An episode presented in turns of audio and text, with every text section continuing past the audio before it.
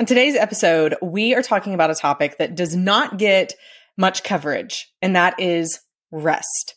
I encourage you to listen to this whole episode, even if you're thinking, rest? What a boring topic.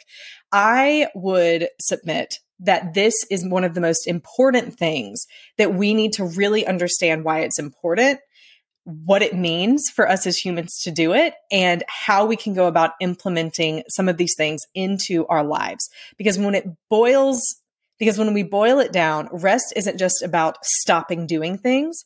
It's about allowing ourselves to realize that we are not what we do and our value is more than that. I interview today the pastor of my church, Pastor Ian Simkins, who just brings such a fresh and amazing perspective about rest, what it is, and how we can begin doing it, and how it resets the posture of who we are and understanding our identity, especially our identity in Christ. Even if you are not a Christian, this episode still has amazing takeaways. Let's dive in. Physical, intellectual, emotional, and spiritual.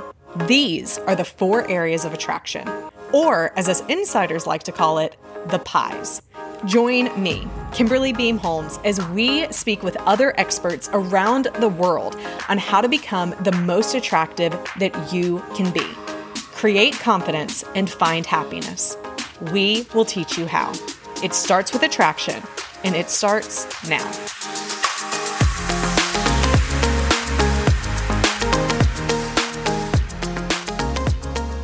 People ask me all the time, Kimberly, which area of my pies should I focus on first? And the answer to that question is the one where you need to see the most growth. That is why I have created an attraction assessment. This free assessment is designed to help you learn what areas of attraction you should be working and focusing on first. This will be the foundation of your journey to becoming a more attractive person to your spouse, to your friends and family, but most of all, to yourself. Click the link in the show notes to take the free assessment today. So I am here with Ian Simkins, who is the pastor at the church that I go to, my pastor, even though today's my first time meeting you. Hello, Ian. Hi, nice to meet you. Nice to meet you too. And I have been just diving in the Sundays as I've been sitting and listening and taking notes, which I've showed to you. But there's something that you keep bringing up that every time you bring it up, I think I have questions about that. Like I need some more clarification and some answers into that. And that thing is rest. And so the first question that I want to ask you is, what is rest? Because I feel like when I see things about rest and hear other people talk about rest, it's really just another way to say binge Netflix all day.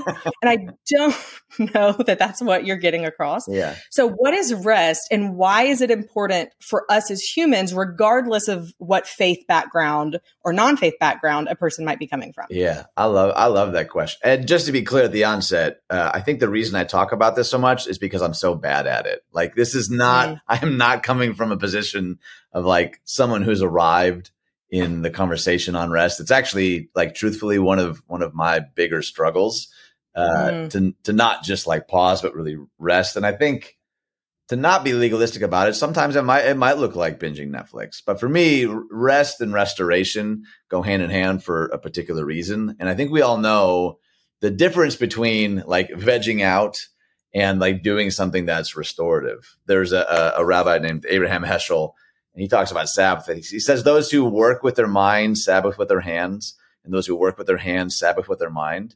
And that was always so clarifying for me because like I look at a screen a lot throughout my work week. And so sometimes rest for me actually looks like going on a walk, like doing something outside where I have friends, you know, if they work outside, they're like, the last thing I want to do for rest is to be outside more. I just want to like watch a show with my family, you know? And obviously, like those things are different at different seasons based on, you know, whatever's available to you. But like rest, I think for me, and again, coming from a Christian worldview, one of the questions I often try to ask is what like stirs my affections for God and people? Like that is the framework that I try to ask when approaching rest, because truthfully, for a lot of like my early adult years, rest was like it was little more than me just collapsing at the end of a work week and praying for enough strength to then burn the candle at both ends the next week.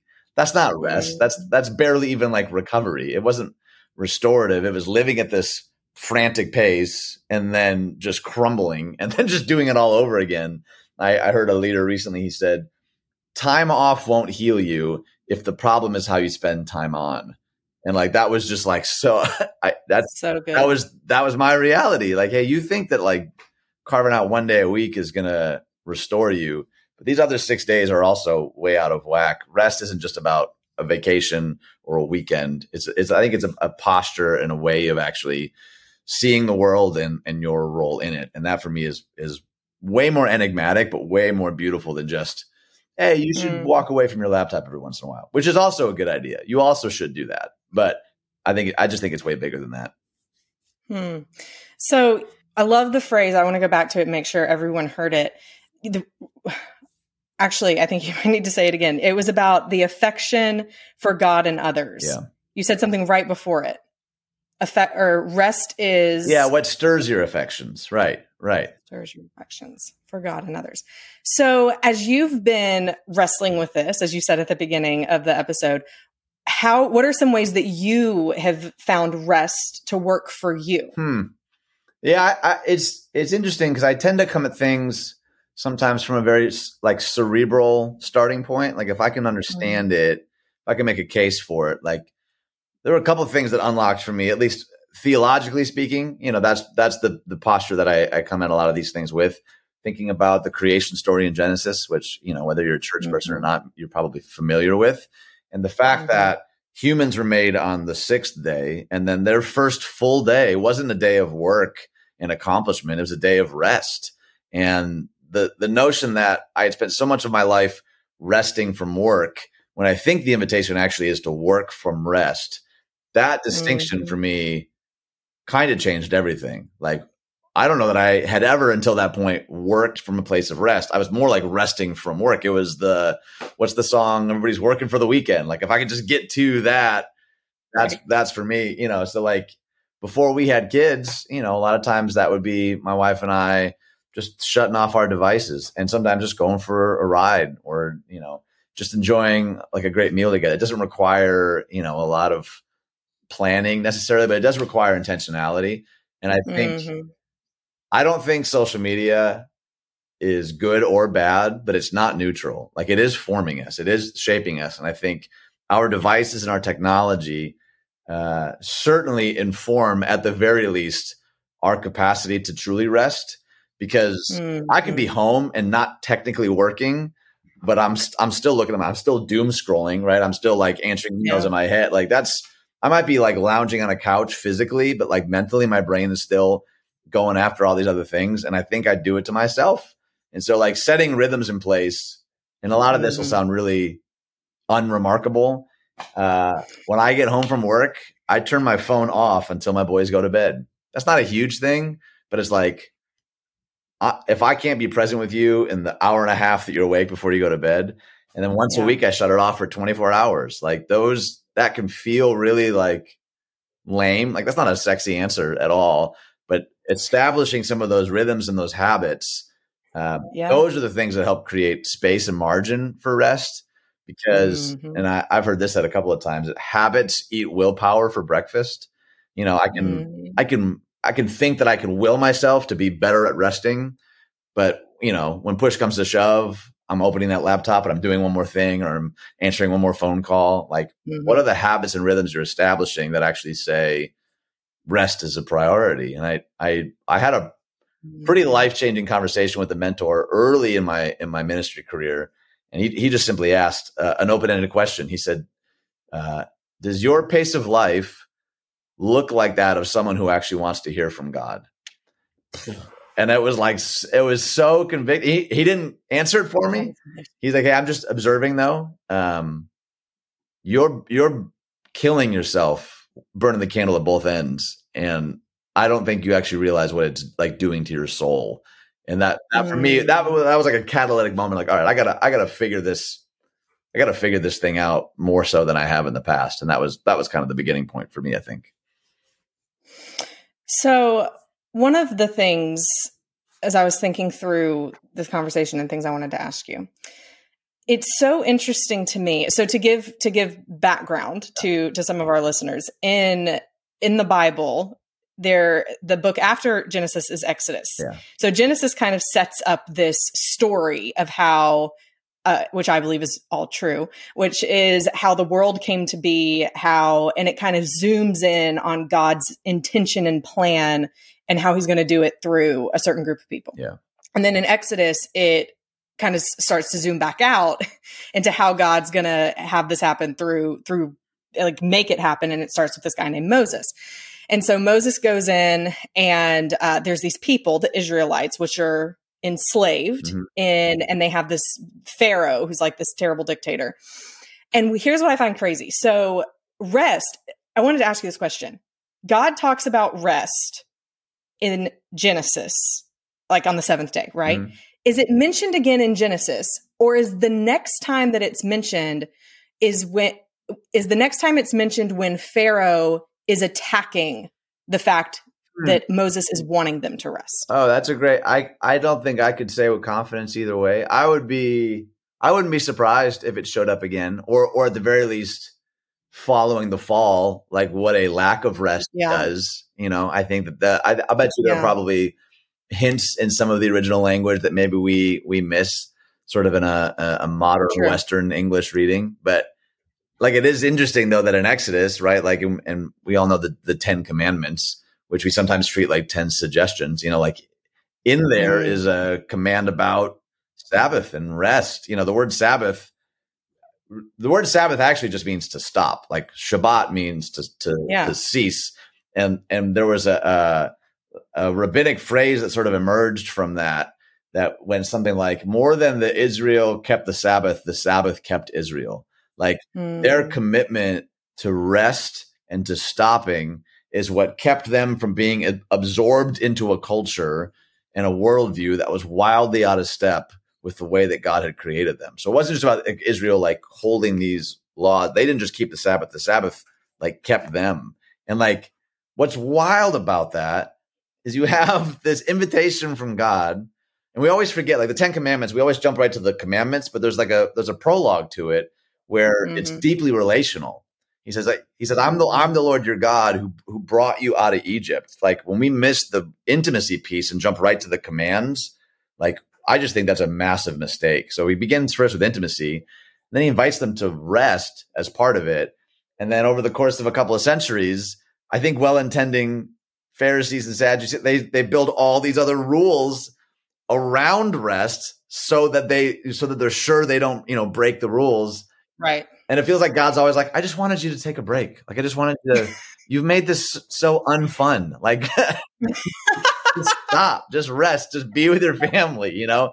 And I think that's the tendency that we can veer towards legalism. We're like, okay, what is the most theologically accurate way to Sabbath? You're like, just stop for a day. Like that's, you know, I think there's things and rules that can be helpful, but you know, Jesus himself says, man, Sabbath was made for man, not man for the Sabbath. Like it is, you guys are freaking out about the wrong things. You know, I just think it's interesting that God has to continue to like call his people back to, I mean, Jesus himself says, are you burdened? Are you heavy laden? Like come to me and I will give you rest. You know, like that's it's amazing to me how rarely that part of Jesus' ministry is talked about, but it's like it's a thread throughout that I think is, it's just amazing how quickly we can turn it into, you know, rules and regulations and then shame for when we don't do it, you know? Sure. The other thing though, that I don't think we can miss is that when the Israelites were in Egypt, they had, their value was in doing. Yeah. That's what they were told, right? That's what they were, like they were enslaved to work and to work harder and to do more. And so when those 10 commandments come and God's like, rest, that's not what they were used to. Mm-hmm. This was so countercultural to what they had in Egypt. And it's definitely something I struggle with, which is my worth is in what I do. It's not true, but that's how it can feel. And so this thought of, what do you mean? Like take a vacation? Or what do you mean, don't check my email while I'm gone? Right. Right. Like, it's a mental thing. Yeah.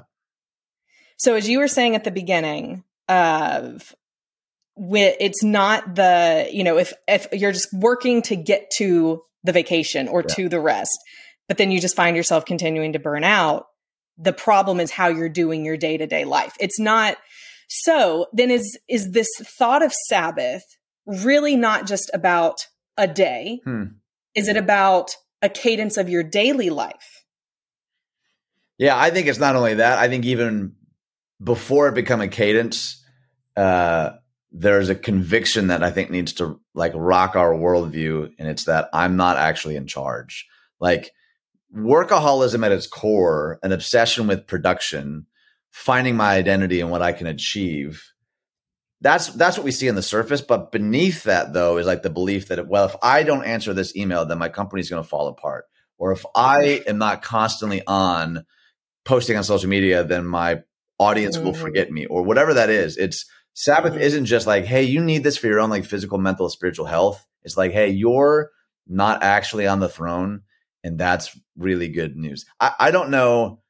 I mean, Sabbath is such a beautiful picture of a gospel of grace, because we intentionally do nothing and God still loves us. Like, that's so counter to everything else in our lives that's so conditional. Like, this job loves you as long as you're high achieving, and this friend will be there for you as long as, you know, you're useful to them, or whatever it is. Like with Israel in particular, you know, in an instant they were set free, but it took them a lifetime to learn how to live free. Like their bodies were no longer in slavery, but their hearts still were.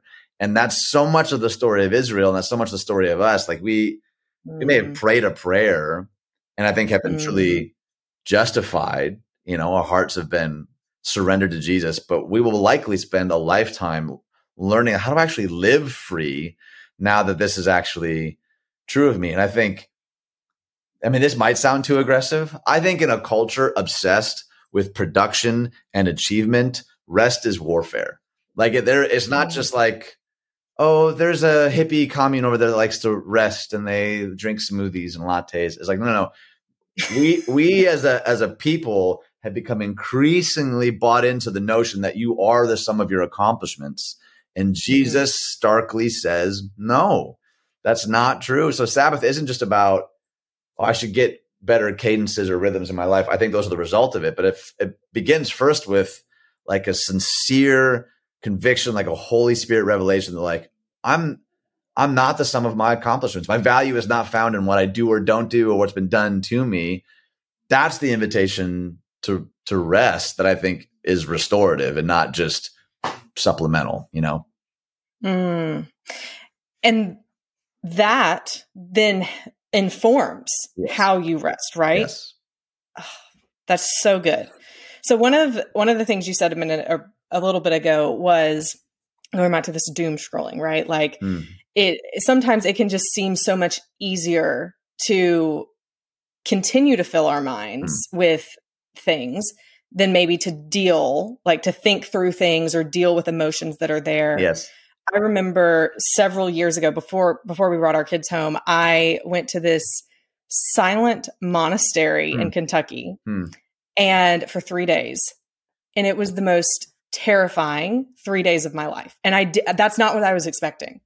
But when there's no TV, no internet, and I intentionally didn't use my cell phone, and all you're left with is books and thinking, it is so loud. Yeah. I've absolutely found that to be true. I think that was a sincere, because I'm a musician and I love music. I love listening to music. I love podcasts. I love audiobooks. I love, if I'm on a run, I'm listening to something. If I'm on a bike ride, I'm listening to something. On the car ride to and from work. I don't think any of that, again, is good or bad, but it again is not neutral. It is forming us. And I think it was Bishop Fulton Sheen. He said, prayer begins by talking, but it ends with listening. In the face of absolute truth, silence is the soul's language. And the Desert Fathers used to say something like, don't speak unless you can improve upon the silence. And I feel like we've so flipped the script in that way that everyone has a platform and wants to say something all the time, even if they don't actually have something to say. And I had to kind of stare in the face, like, why do I run to noise and chatter so instinctually? Oh, it's because I'm afraid of what I'm going to hear in the silence. That's the other piece about rest, is like, you can't hide from yourself anymore, because you're not filling it with these activities, which aren't bad, but are often, at least in my life, have served as distractions. What was really going on, like in my heart, in my soul, that I knew was there. But I'm like, it's way easier for me just to accomplish things. And not only that, like something I think we really need to talk about as a culture is that, like, alcoholics get treatment, but workaholics get applause. You know what I mean? Like an addiction on one end, we say, man, you need to get help, find a program, get a sponsor, but workaholics get promoted. Like we celebrate that. So, So even this whole conversation in a lot of ways is very countercultural and counterintuitive. And it's hard to convince a lot of people of the ROI, even if they believe all the Bible and all of what Jesus said. They're like, yeah, but this guy's hustling and he just bought a yacht. So it still looks like the world is rewarding this particular way of living versus what you're proposing. Like there's a lot that needs to be, I think, dismantled in that. Yes, absolutely. But it also is, it's kind of an aha moment that I've even just had as you've been talking of rest can also look not just, I do a lot of the screen work as well. So it's not just the getting outside, doing more with my body, enjoying time with my family outside, but it's also, I consume a lot of information, like a lot. And what's hard for me, because it's easy for me to go outside. I love doing that. It's hard for me to turn off the noise. It's hard for me to stop picking up my phone. You said my response is unremarkable, but I turn off my phone when I end work and I turn it off for 24 hours a day. And I'm thinking, nope, that's pretty remarkable. Like no one does that. It's not, it may not be groundbreaking, but it's remarkable to make it a point and to do it. Yeah.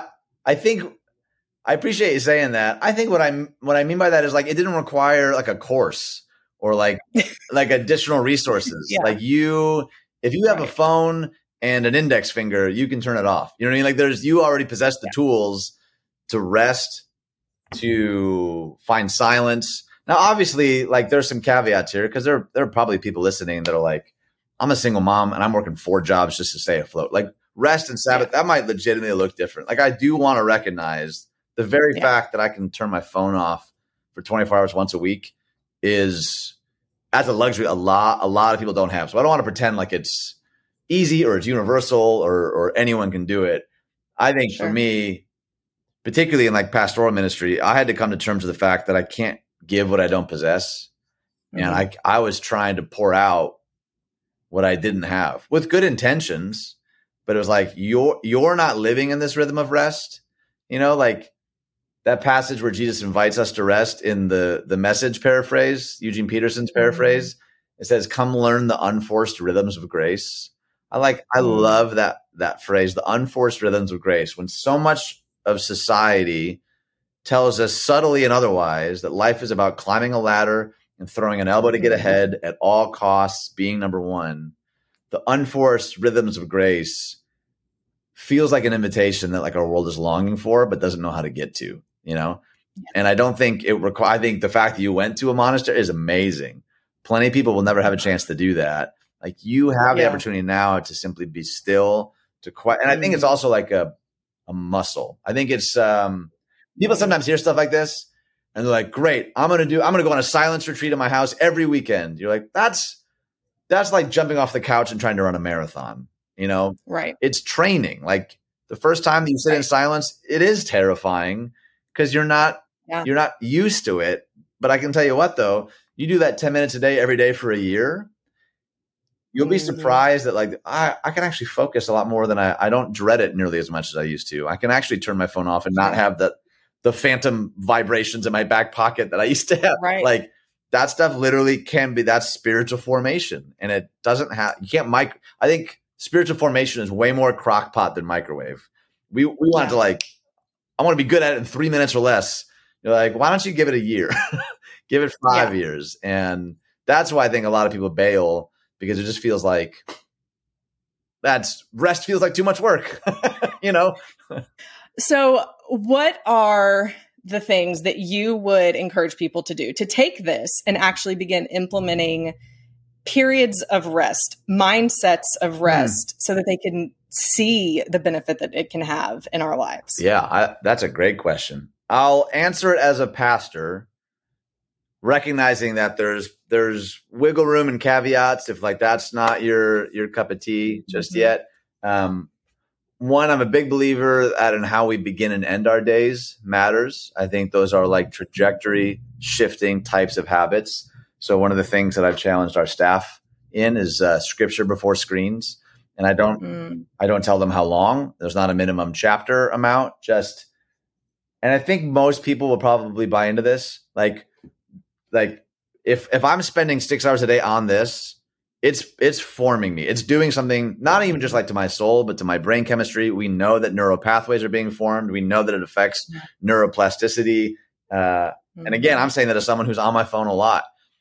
Just the choice at the beginning of the day for a few minutes, scripture before screens, actual paper, by the way, helps, like rather than like looking at the blue light instantly, again, this will sound all so lame, but I have an analog alarm clock that I use, because if my phone's my alarm, then I'm already reaching for it. It's like the first instinct of the day. I need to have that somewhere else just so that I can start. And then I end the day with something called the prayer of examine. And that's just the last thing I do at the end of the night. And it's really simple, but it's just a meditative practice to say, what happened today? Like reflect on it. What brought me joy? What kind of broke my heart a little bit? And like to offer it back to God. And those are like meditative things that even if you're not sure how you feel about Jesus and spirituality and all that, you can still do those things. And it just has a certain way of, like I was saying at the beginning, if time off won't heal us, if the problem is how we spend time on, those are some ways that I can, like during my work week, decide, hey, the rest of the day might be crazy. I'm beginning and ending with intentionality. And like I said, some of the other ones are, again, unremarkable. Turning the phone off when I get home until my boys go to bed, the 24-hour Sabbath. We got little kids, so we've just tried to like ceremonialize it a little bit, like make it fun. So judge me for this if you need to, but like when we start Sabbath as a family, I play the sound of a shofar over the speakers, and the boys like run around in circles, and we like light a candle. Do you do it at 6 p.m. on a Friday? Well, I do it sundown Thursday to sundown Friday, because a lot of our events and stuff as a church happen on Fridays and Saturdays. So I don't work on Fridays and Saturdays, so. But we make it fun though. We call it Shabbat. We do prayers together, and I want them to early on have the association. Like rest isn't a chore. It's joyful. Like we get to participate as a family together, and so we do goofy things like we just made this one up. We have a little sage that I'll like burn, and they'll like walk around. The house, you know, I'm trying to think sensory, you know, my wife's right. She's a teacher. She's brilliant. She's always thinking about, you know, learning styles and how people, which ironically, like seeing their excitement about it has like given me greater conviction about staying consistent with it. Like, man, I want to be this for you. Like, I don't want you to have this relationship with your pastor dad that sees the church as the thing that's always taking his attention away from you, and he's always on edge, and he's like, I don't want to be that kind of dad and husband.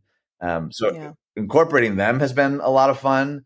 And truthfully, even like talking to you about it, like sharing it's like any level of accountability. If you're trying to work out in private, trying to get really ripped, you don't tell anybody, you're probably gonna fall off. Like that's just you start including people in it and telling people, there's like an accountability that comes with that. So I tell people in small groups, like, hey, just decide as a group, like what kind of rhythms do we want to be a part of our regular lifestyle? Like we prioritize meals with friends. We talk about like curating media and like creating limits for how much we spend. And like, I'm a big believer that we're integrated beings. So like, this might sound kind of old school, but I try to incorporate like kneeling prayer throughout my day, because I think what we do with our bodies actually affects our minds and our souls too.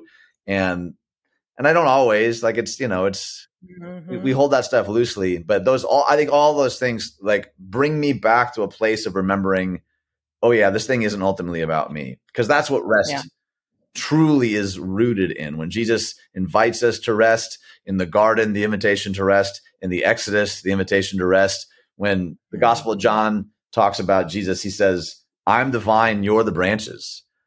Like apart from me, you can't do anything. For me, how does a branch grow a really great grape? By trying really hard? No. By abiding in the vine, by resting in the vine. The invitation isn't to grow fruit, it's to bear fruit. And I think that distinction has been so important for me. Like, how do I actually, all the stuff that I want to accomplish in this world and my marriage and my parenting and my ministry, that starts first by abiding. The word abide just means to dwell, to spend time with. And so much of my early adult years, I would preach about things like that. My life looked anything but abiding, you know? And I think just coming back again and again to that invitation has been super helpful. Mm-hmm. So when your family celebrates Sabbath, do your kids not watch TV for the day? We haven't cut out TV yet. We actually typically will do like a family movie or something. So it's not like a no screens thing. It's like the rule that my wife and I have is no work that we're paid for. So her and I are both creatives. We both have like passion projects and stuff. So it's not, and again, I don't think that's doctrinal. I don't think it's scriptural. I think that's just a thing we made up. Like, hey, this feels like a threshold. Like, hey, if it's work you're paid for, that might be a problem. But if it's like, hey, I would love to paint, or I'd love to like work on some music. For some people that might be work, but for us, it's life-giving. So because of the age of my boys, we will do like a movie. It's not like a strict no screen situation, but we try to be like a no phone situation. But some of my creative work is on a laptop. So, you know, even that can be tricky. Like, do I want to open the laptop? Would it be better to go for a walk and watch the sunset? Or, you know, we tend to be pretty open-handed with that. But it's becoming intentional. Overall, it's about becoming intentional with how am I spending my time? Is it life-giving? And even more important than all of that, why? Yes. The mindset and posture I'm entering it into is because I'm working to find my worth or to have those accomplishments, or am I working because I have a purpose and it's what Jesus is giving me the grace to do and it feels life-giving? That's right. I just had this conversation on Monday. I told our staff, I said, what you're doing is important, but who you're becoming is more important. And that was the only question I left them with. Ask yourself. I think it's really a question that only you and a select few people could actually answer. Who am I actually becoming? That I think helps counteract some of the legalism that we can fall into. Like, well, you had your phone off for 23 and a half hours, so that means you didn't actually Sabbath. Like, that's not actually the point. The point is, who am I actually becoming? And I had a mentor who said, when you're asking that question, measure yourself in months and years, not like minutes and days. Because I could have a good day today and then fly off the handle at my boys tomorrow. And they're like, well, guess I'm becoming a monster. That's just I think the invitation is look over your shoulder. Like, by the grace of God, are you more patient, more loving? Like, are you a less anxious presence in people's lives? Like that to me is the fuel to keep going. You know, when you look at like the fruit of the Spirit that in Galatians 5 there, it's not fruits of the Spirit, by the way. A lot of people treat it like it's a plural list. Like, oh, I'm going to take a little bit of kindness, a little bit of gentleness. No, the fruit of the Spirit is here's the outpouring of someone who's simply abiding in Jesus. And they're not commands. It's not like be more loving, be more patient, be more kind. The only command in that whole section there is walk in step with the Spirit. That's it. That's the only. It's bookended with that command, that invitation to walk in step with the Spirit. And what I found to be true, at least in my life, is you can act more loving, but you can't be more loving. The only way to be more loving, that's a formation language. I can act more loving if like company's over, or you know, I'm trying to muster up kindness here. But like the real life change transformation that I think people want, that people long for, even if they don't articulate it like that, is found first in a posture that realizes, man, when I could do nothing to earn or deserve or merit God's love and affection, he came after me. That's a posture of rest. Like my identity isn't achieved, it's received. That's a place of freedom. It means I get to opt out of the rat race of constantly trying to be smart enough and successful enough and well-known enough and well-liked enough. Like all of that begins to crumble away when you realize, man, there's a creator that loves me beyond description, not for any of what I bring to the table, not because of how useful I am. He's not impressed by my degrees or my accomplishments or my social media reach, any of it. Like what could be a greater invitation, I think, to like true, like abiding restorative rest. I'm going to listen to this on replay for for as long as I need it. That's so kind. But it's one of those conversations, thank you, because it's one of those conversations where you just feel uplifted after listening to these truths that get lost in the hustle and the grind and the day-to-day of just doing the same routine. One thing that you said in a sermon, I wrote it down. You said, God has not called us to live a life that we don't have time for. Yeah, right. I love that. I love, hate it, to be honest. Well, it's your quote. I know. Well, this is the insanity of being a preacher, because sometimes I'm even convicted by stuff as I'm saying it. Like, right. I justify burning the candle at both ends because of some sense of duty. Like the Lord needs me to do this. And then statements like that. Thanks for reminding me of that one. You were not created for a life you don't have time for. And I think the truth that like emerged for me after that, or maybe before that, at least for me specifically. So I won't say this prescriptively to anybody else, but I think it's true. What you cannot rest from, you are a slave to. I think that's just true, whatever that thing is. And it's probably even a good thing. This is the problem, especially like in spiritual conversations, people assume like, well, I'm not robbing banks and I'm not doing heroin, so I'm like, I'm good. You're like, okay, good. That's good. You shouldn't be robbing banks. That's good.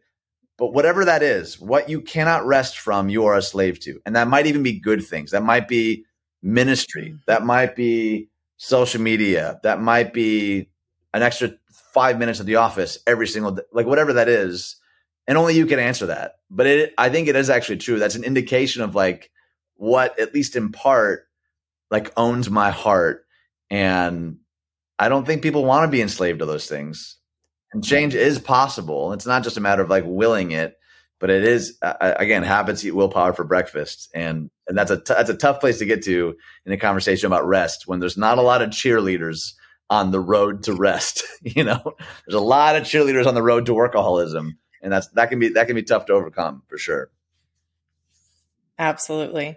Ian, thank you so much. Oh. This was an amazing conversation. I appreciate you. Man, likewise. Sincerely, it was like such an honor to be asked. And I'm just so grateful for the work that you're doing. And I feel honored to be a part of it.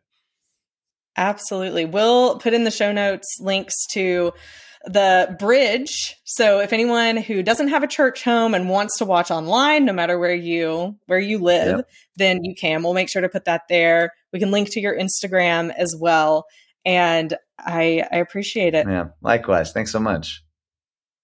Honestly, I have so many takeaways from this episode because this is a topic that I am constantly thinking about, struggling with, and wrestling with. What does rest look like? How can I rest well? And honestly, it kind of became a thing I added to my to-do list. And so this conversation, diving into it, understanding it more, helped me realize it's a posture. It's a posture of my heart, my mind, and my soul. It's not another thing to do or not to do. My biggest takeaway from this episode is to encourage and challenge you and myself to do something each day that disconnects. For me, I know that I need to disconnect from work, from my phone. I'm actually going to take the next week and try turning off my phone at the end of each workday and turning it off every Saturday or Sunday. That is something I'm going to challenge myself with and see how it goes. But the point isn't to add it to my to-do list. The point is for me to take that time to really focus and seek, what is God wanting me to do with my life right now? What is God telling me? How can I sit in the silence and really understand that what I do is not where my value is. It's who I am becoming and who Christ is leading me to be. And that's what I challenge you with as well. Friends, I hope you enjoyed today's show. Remember to follow It Starts With Attraction anywhere you listen to podcasts and leave us a review. The more positive reviews we get, the more positive change we can make for relationships and for individuals around the world. For show notes, updates, and the opportunity to join our email list for encouraging weekly strategies for you to become the best that you can be in all areas of your PIES, go to piesuniversity.com. Again, that is piesuniversity.com. Keep working on your pies and always remember, it starts with attraction.